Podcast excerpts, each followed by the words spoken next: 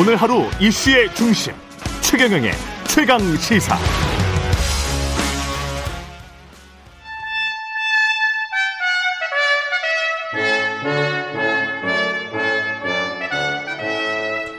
네, 매주 월요일 영원한 현역 박지원 전 비서실장과 함께 하는 고품격 본격 정치 토크 박지원의 정치 품격 박지원 전 대통령 비서실장님 나와 계십니다. 안녕하세요. 안녕하세요. 예, 예. 실장님, 원장님 제가 이렇게 바꿔가면서 부르겠습니다. 아무렇게나 불러주세요. 그, 저, 나토 회의에 참석하러 가십니다. 윤석열 대통령. 근데 이제 중국이 벌써부터 불만을 표시하고 사실은 나토 제가 홈페이지에 들어가서 이렇게 꼼꼼히 봐보니까 나토가 아시아 태평양 쪽에 우리가 앞으로는 관심 갖겠다라는 걸 공식적으로 표명을 했더라고요. 그렇습니다. 예. 왜냐하면 특히 미국이 음. 대서양과 태평양을 묶어서 반중 반러 노선으로 가기 위해서 묶어지는 거예요.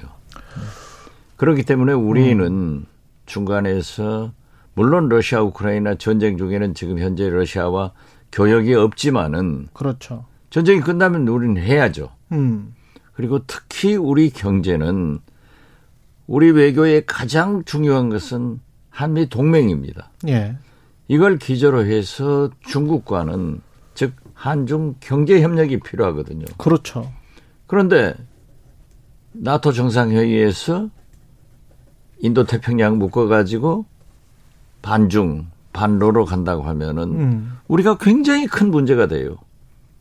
경제가 어떻게 될 거예요? 예. 예를 들면은 지금 현재 우리나라에서 생산하는 반도체가 41%가 일본 아 죄송합니다. 중국. 으로 수출하고 그렇죠. 8%가 미국입니다. 음. 그리고 우리 경제 해외 의존도가 중국이 25%고 미국은 10% 내외예요. 음. 그러니까 우리는 동맹해서 안보를 지키면서 물론 기술 협력 같은 상거래도 미국과 하지만은 경제 협력은 하지 않으면은 우린 진짜 어려워지는 거죠. 예. 그래서 저는 이번에 이제 오늘 출발하시죠. 윤석열, 김건희 두 내외. 분께서 네. 가셔서 성공적인 외교 활동이 되도록 기원에 맞지 않지만은 염려가 많다 음. 하는 것도 말씀드립니다. 이게 그 물론 가지 안 뭐 그쪽에서 초청을 하는데 업적으로 좀 와달라라고 하는데 안 갈 이유는 없긴 합니다만은 가서 나왔을 때 무슨 어 공동 선언문 같은 게 분명히 나올 거란 말이죠. 나오죠. 그때 이후에 이제 중국이 어떻게 반응하는지도 근데 어떤 정도 수준의 뭐가 나올 것 같습니까? 어떻게 보세요? 국제 정치상. 그건 뭐 반드시 예. 나오게 될 거예요. 음. 그런데 사실 우리는 나토 정상회의의 멤버는 아니잖아요. 그렇죠. 아시아에서 간 한국, 일본, 뉴질랜드, 호주는 호주. 예. 일종의 업소보 자격인데 음. 그 공동 성명의 서명 함께 발표를 했을 때는 굉장히 중국이나 아. 러시아로부터 굉장히 그 타켓이 될 거예요. 업종인데 서명도 할 수 있나요? 그건 아직 모르겠어요. 그, 아, 예. 미국은 밀어갈 거예요. 네. 어, 사실 음. 지금 미국이 음, 캠볼 아시아 차르라는 음. 캠볼은 예. 지금 이 태평양 인도 태평양 관계를 대서양과 한꺼번에 묶으려고 맞습니다. 굉장히 앞장섰고 예. 설리번 미국 백악관 NSC 보좌관도 그렇게 하는데 음. 그 블링컨 국무장관이 참 재밌는 얘기를 했더라고요. 음. 즉 어, 러시아는 현재적 위협이고 중국은 에, 장기적 위협이다. 예. 이미 딱 정해져 있는 거예요. 음. 반러 반중 음. 이렇게 됐는데 우리가 앞으로 이 경제 문제를 어떻게 풀 것인가? 음.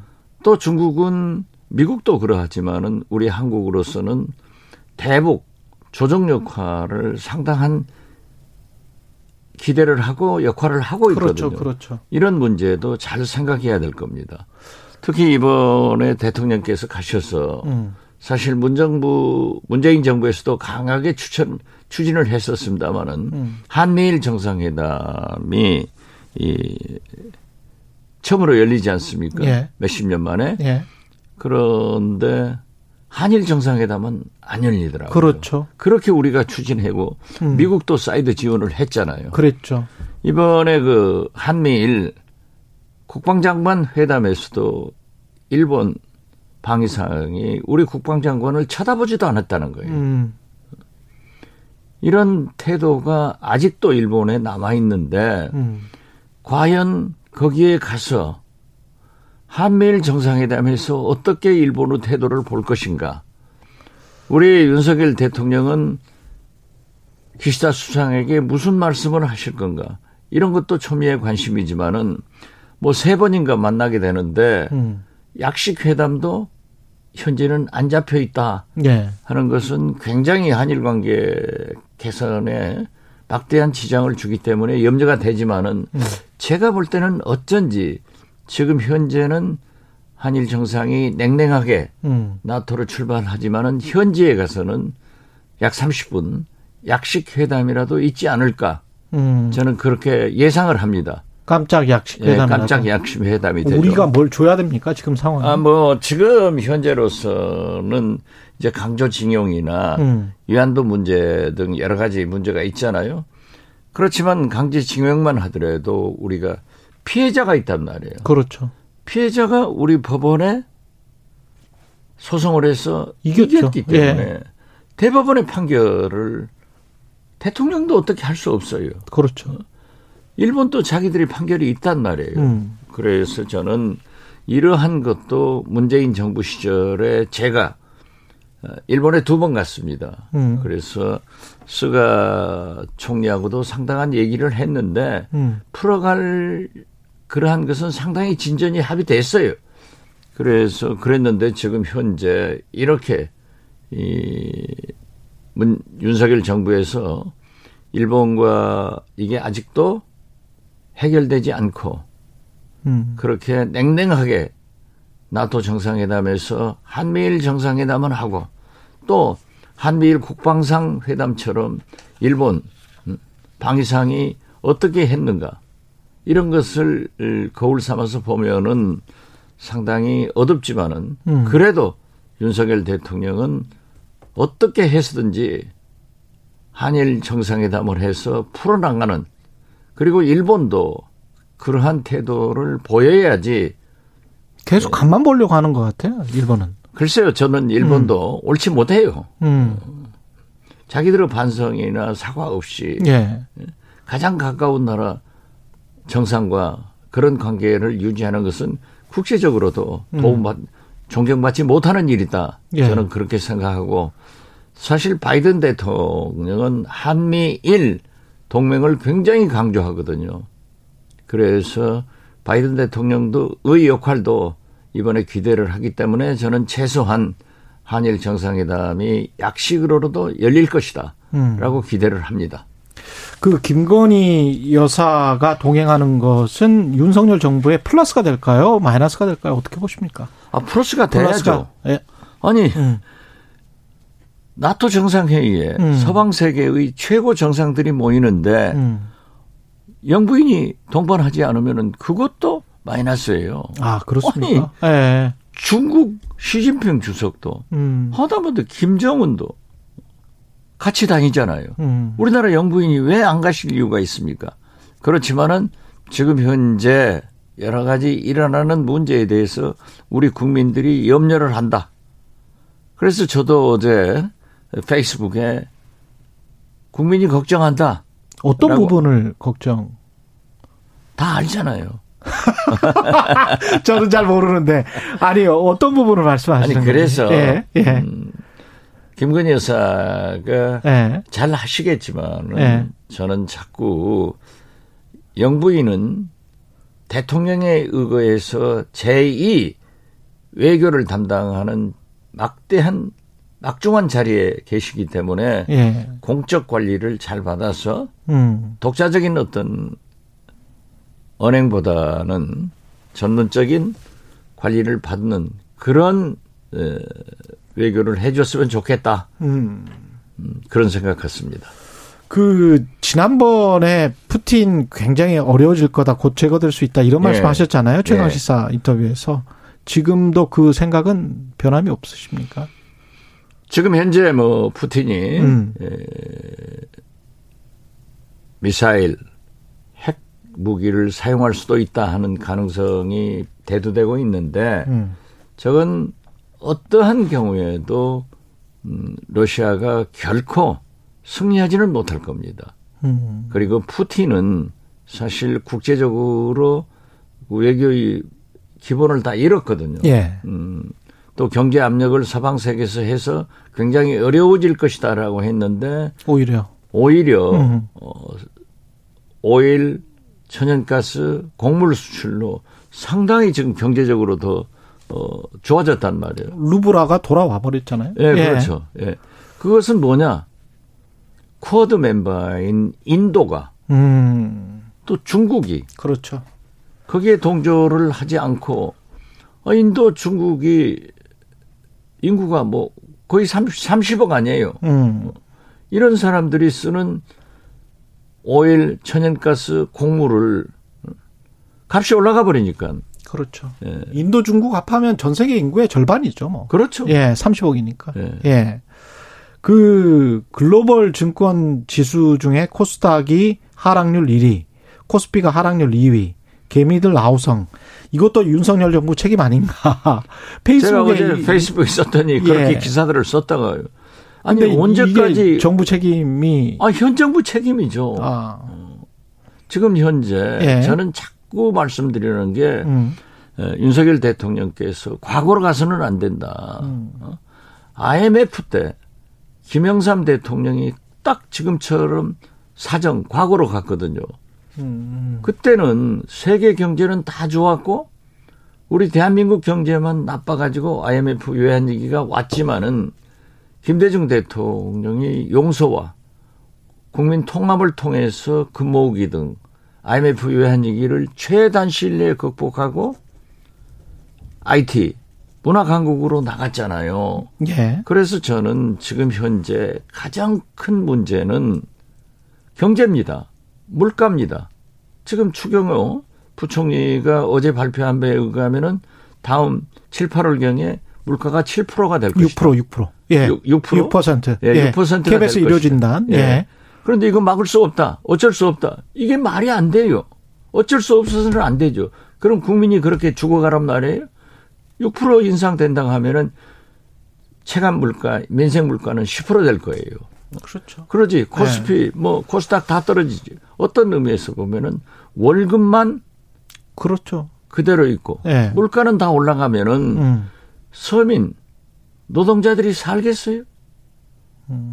근데 그렇기 이제 때문에 윤석열 대통령 과거로 돌아가서는 안 된다라고 말씀하시는 게 그 경찰 인사 발표 두고 이제 국기문란이라 그랬단 말이죠.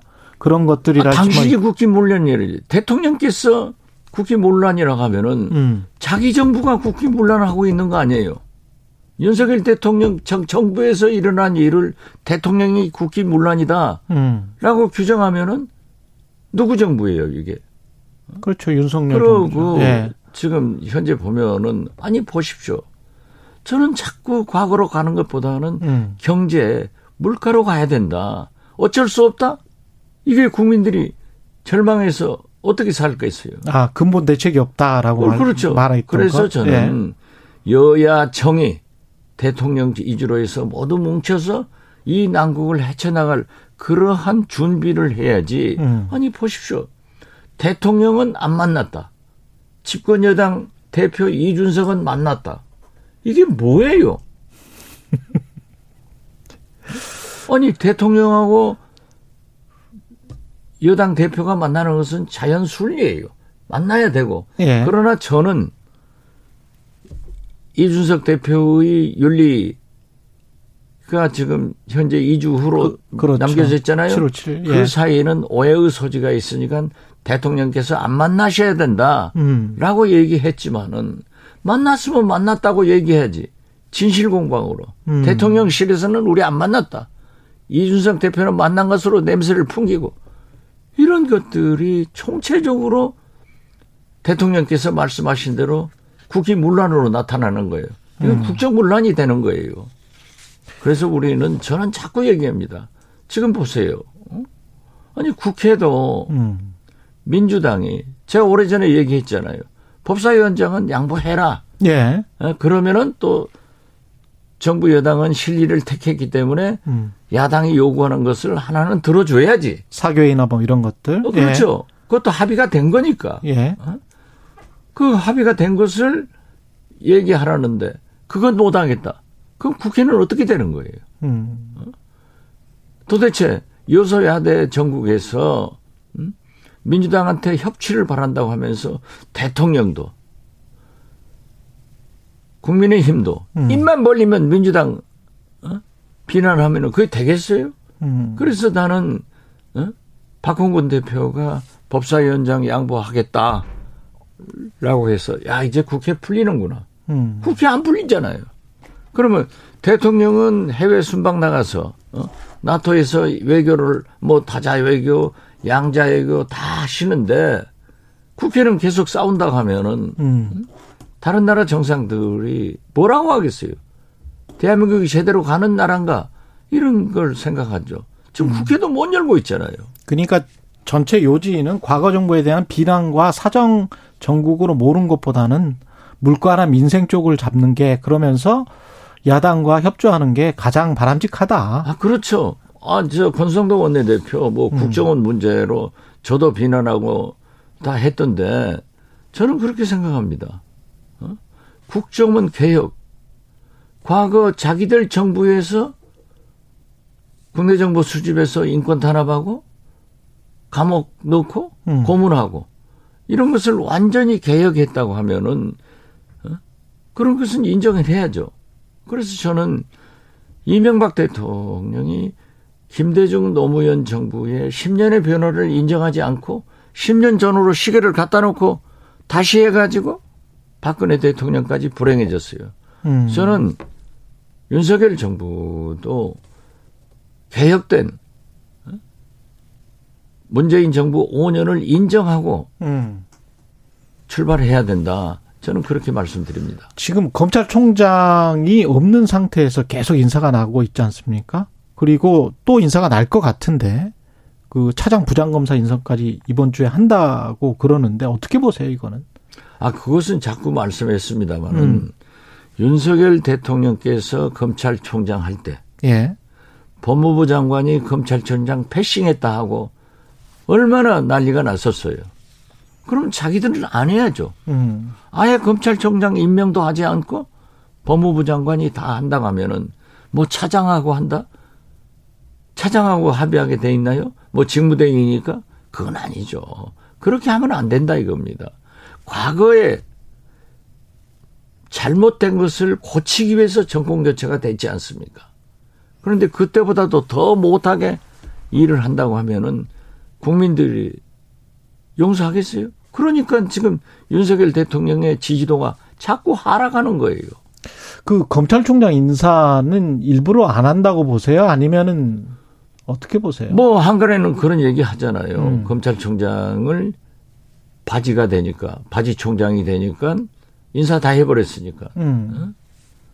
안 한다 이런 얘기를 하던데 예. 뭐 이번 주에가 추천위원회 구성해서 한다고 그러니까 해야겠죠.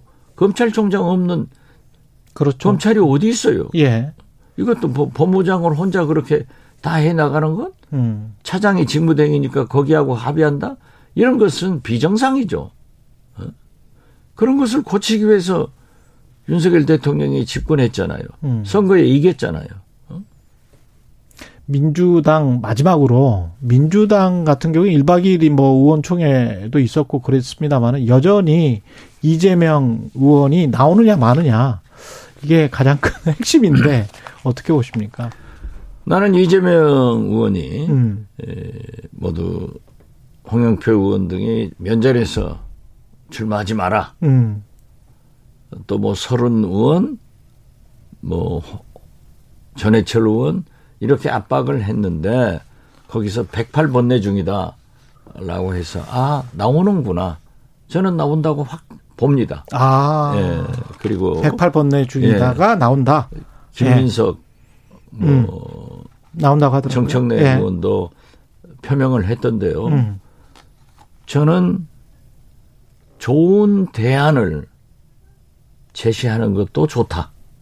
이재명에 대한 좋은 예. 대안. 음. 가장 좋은 대안을 그 나오지 말라고 하는 그런 인사들이 합쳐서 음. 좋은 대안을 제시하는 것이 굉장히 필요하다. 어, 그렇게 되면은 이재명 의원도 생각하지 않을 것 아닌가 저는 그렇게 보고 자꾸 좀 세대 교체 좋은 대안을 것, 지금 한번 말씀해 주시면 안 돼요? 여기서 누구 이름을 딱 그건 저도 모르겠어요. 그래서 예. 어, 뭐 세대 교체 예. 하기 위해서 뭐 79세든지 97세든지 예. 이런 사람들도 한번 나타났으면 좋겠어요. 음. 어? 그러지 뭐 전부 말로만 하고 당신 나오지 마라 음. 하는데 제가 볼 때는 나오더라고요. 음. 알겠습니다. 여기까지 하겠습니다. 영원한 현역 정치의 품격 박지원 전 원장님이었습니다. 고맙습니다. 네, 감사합니다.